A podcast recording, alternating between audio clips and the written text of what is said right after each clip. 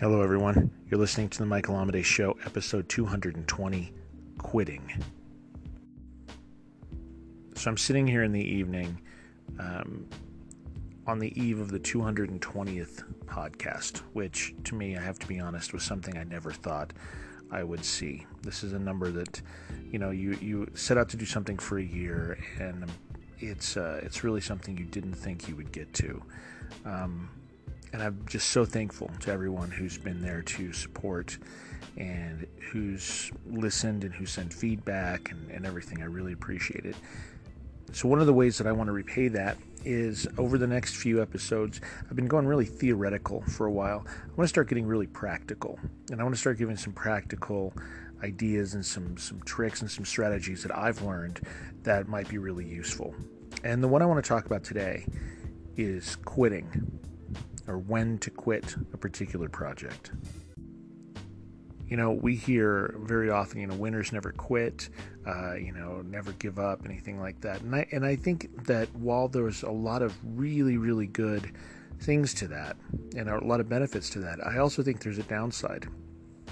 And I felt that downside very specifically, you know, where I've taken on projects and it's just year after year, time after time, things just get harder and harder and harder to do, and they never quite pay off, and things just aren't moving at all. And at some point, you sit there and start thinking, why am I doing this? What what is this for? How many how much time could I have spent over these last few years doing something that would have moved the dial, would have done something different? How could I have learned faster? And in a way, it kind of ends up feeling like a toxic relationship, but maybe with an idea, maybe with a mission or some sort of goal. And you know, I think you know when it's time to give up and when not to. If you still have these this shred of things telling you that this is meaningful and it's important, you know, maybe it's time to look at another way. Maybe not quit entirely. But there's a few uh, good ways to look at this. There's a good set of questions. And this is from the book Rework, written by Jason Fried and David Heinemeier Hansson, uh, founders of 37 Signals. And I want to read this now. This is just questions to ask when you feel like quitting, and uh, it might help you kind of get to where you are able to make a decision that makes sense.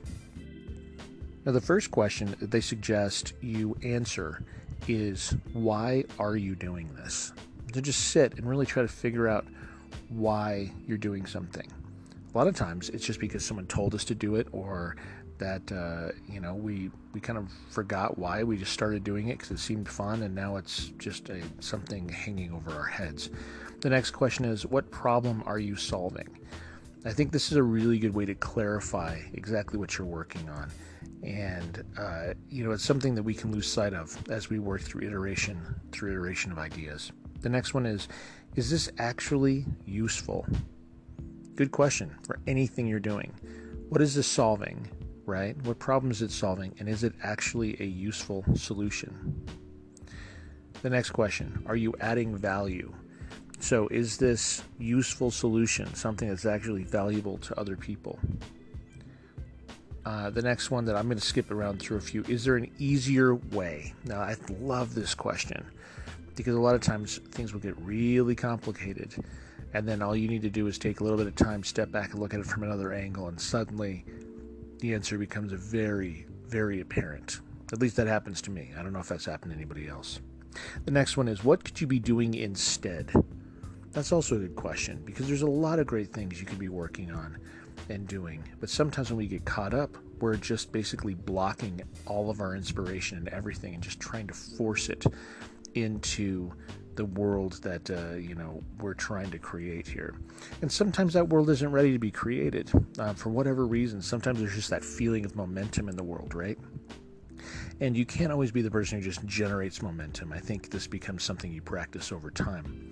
But I want to leave you with those. Those are ideas that you can, uh, you know, kind of run as a filter when you're considering quitting something or you're just wondering why you're doing something. Run those as like they're through a filter and see what they tell you see what they tell you about your idea or your project. It might be really worth continuing and doing, or it might be worth considering looking at from a different angle or altogether walking away from so you can leave room for new things to grow. All right, everybody. I hope you found that useful. That's my job. It's what I'm trying to do is give you some things that you can kind of think about and maybe apply to your own life. I'd love to hear some feedback. If you have any for me, you can go to michaelamidei.com. You just put the uh, stuff in the contact form there. That'll get to me very easily. You can find me on social media. Very easy to do also.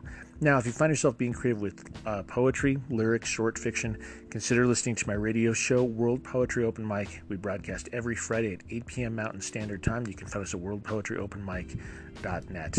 But until next time, at this podcast, which will be tomorrow, keep living authentically and keep living creatively.